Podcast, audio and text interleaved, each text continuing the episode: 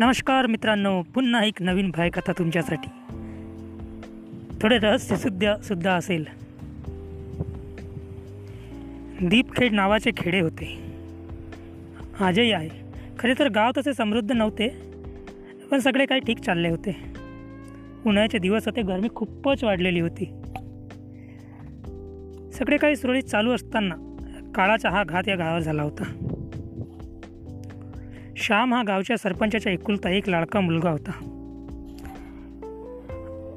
आज वातावरणात एवढं तापलेलं होतं की असे वाटत होते की अंगावरचे कपडे काढून फेकून द्यावे. श्यामचे मित्र सदा रामू शिरपा हे सगळे श्यामला बोलवायला आले. कारण त्या गावच्या नात नायकाच्या विहिरीत पोहायला जायचे होते. श्यामची आई त्यांना शिव्या देऊ लागली. कारे पोरा हो तुमच्या मायबापाला काही काम आहेत का नाही? लय उतू जुतू करता. कशाला जायचं रे पवाले? त्यापरी घरी चार बाट चार बाटल्या गार चार बालट्या गार पाणी बुक बुकांडी घ्यावे. श्याम त्याच्या आईला म्हणाला माई येतो ना हो मी लवकर घराला? आजच्या दिवस जाऊ दे मला लय उकडायला लागलं. लय गरमी होत आहे म्हणे. आई म्हणाली अरे श्यामिया माझी नगस माया ढावा डोळा कालपासून लवतो ना रे. आज बाबी घरी नाही तुया. कसा बसा श्याम आईला म्हणवतो. माय मी बी बा यायच्या पहिलेच वापस येईन. माय मुलाच्या प्रेमापोटी हो म्हणते. तसे घाबराचे काही कारण नव्हते. श्याम कट्टर पोहणारा होता. तरी श्याम अठरा वर्षाचा तरी असेल. आणि त्याचे मित्र पण जेमतेम त्याच वयाचे असतील. श्यामच्या चेहऱ्यावर आज वेगळाच आनंद होता. आज मस्त आणि मनसोक्त पोहण्याचा आनंद घ्यायचा आणि मग घरी जाऊन पोटभर जेवायचे. नायकाची विहीर तशी जुनीच होती. दगड व मोठ्या द बांधलेली. वर येण्यासाठी पायऱ्या तशा नव्हत्या. पण दगडाला भेगा होत्या. त्यामुळे सहज वर चढता येत होते. आज विहीर तशी शांत वाटत होती. वेगळे असे काहीच नव्हते. सर्व मुलांनी कपडे काढले आणि पहिली उडी श्यामने मारली. कडक अशा उन्हात सर्व मुले पोहण्याचा सुखद अनुभव घेत होते. पाण्याच्या गारवा अंगाला हवा हवा असा वाटत होता. अर्धा तास चांगला गेला मग श्यामच्या डोक्यात वेगळीच कल्पना आली. तो पोहायला तसा कट्टर होता त्यामुळे त्याने सगळ्या मुलांना म्हटले की आपण अशी सरत लावू की कोण हातपाय न हलवता पाण्यात तरंगते. जो जास्त वेळ पाण्यात तरंगेल तो जिंकल. त्यासाठी अट अशी होती की एका वेळेला एकच जण पाण्यात तरंगेल बाकी सर्वजण वर राहील कारण पाणी स्थिर राहते म्हणे. ठरले पहिले शिरपा पाण्यात गेला. दोन मिनटं त्यानं हातपानं हलवता पाण्यात घातले पण त्यावर त्याला काही जमले नाही. मग रामू पाण्यात गेला. तो शिरपापेक्षा जास्त पाच मिनटे पाण्यात तरंगला. त्यानेही दम सोडला. बाकी सगळे वर जाऊन पाहत हसू लागले. मग सर्वात शेवटी उडी टाकली खरे तर श्यामने. खरे तर श्यामच जिंकला होता कारण तो कट्टर पोहणारा होता.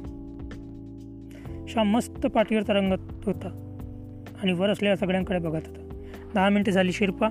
म्हणाला श्याम तो जिंकला भावा एकीवर पाण्यात श्याम मन शक्त तरंगत होता. सर्वजण वरून बघत होते. श्यामला खरे तर दाखवून द्यायचे होते की आपण सर्वात जास्त पाण्यावर तरंगू शकतो. पंधरा मिनटे झाली वीस मिनटे झाली. श्यामला पाण्यात काहीतरी जाणवले. पण त्याला काहीच फरक पडला नाही. तो वर मित्रांकडे बघत होता. आणि पाहताच श्यामला धक्काच बसला. हे सर्वजण का पडाले असावे त्याला काही समजले नाही. श्यामने वर येण्याचा प्रयत्न केला पण काहीच हालचाल त्याला करता येत नव्हती. एक तासानंतर सर्व गाव त्या नायकाच्या विहिरीभोवती जमले. श्याम त्यांना पाहून चकित झाला होता. दोन चार जण मिळून पाण्यात उतरले आणि श्यामला त्यांनी बाहेर काढले. श्याम त्यांना विचारत होता की काय झाले? बाजूला श्याम बघत होता तेव्हा धक्काच बसला. त्याच्या मायसोबत त्याचे मित्रसुद्धा मोठ्याने रडत होते. खरंच नेमके काय घडले होते तेच श्यामला कळत नव्हते. तर सर्वांशी बोलत पण कुणीच त्याला प्रतिसाद देत नव्हते. श्यामला दवाखान्यात नेण्यात आले. तो म्हणाला अरे मला काही झाले नाही. मी नाही येत दवाखान्यात. तो सरळ गावच्या बाहेर उतरला आणि घरी गेला आणि आराम करण्यासाठी पलंगावर झोपला. बऱ्याच वेळानं तो उठला आणि गावात खूप गर्दी जमली होती. तो त्या गर्दीच्या दिशेने गर्दीच्या मागे स्मशानात भूमीत गेला. माय बाप मित्र आणि सगळे गाव टाव फोडून सोडत होते. श्याम आपल्या घरच्यांना पाहून चढायला लागला. श्यामला वाटले कुणीतरी आपल्या ओळखीचे वारलेले आहे चला बघू कोण आहे ते. श्याम सर्वांना बाजूला करून त्या मेलेल्या प्रेताकडे पाहू लागला. श्यामला धक्काच बसला. ते प्रेत खुद श्यामचे खुद्द श्यामचे होते. श्याम हे सर्व बघत होता. ते खरे होते का? हे म्हणाले त्याचे मन तयार होत नव्हते. तो सर्वांना सांगत होता की मी जिवंत आहे. तुमच्यासमोर उभा आहे. पण त्याचे कोणी ऐकत नव्हते. श्यामला राग आला. बापाने हातात त्याच्या चित्तेला अग्नी देण्यासाठी आपल्या हातात लाकूड घेतले. श्याम बापाला रोखण्यासाठी ते लाकूड पकडण्याचा प्रयत्न करू लागला पण काही उपयोग झाला नव्हता.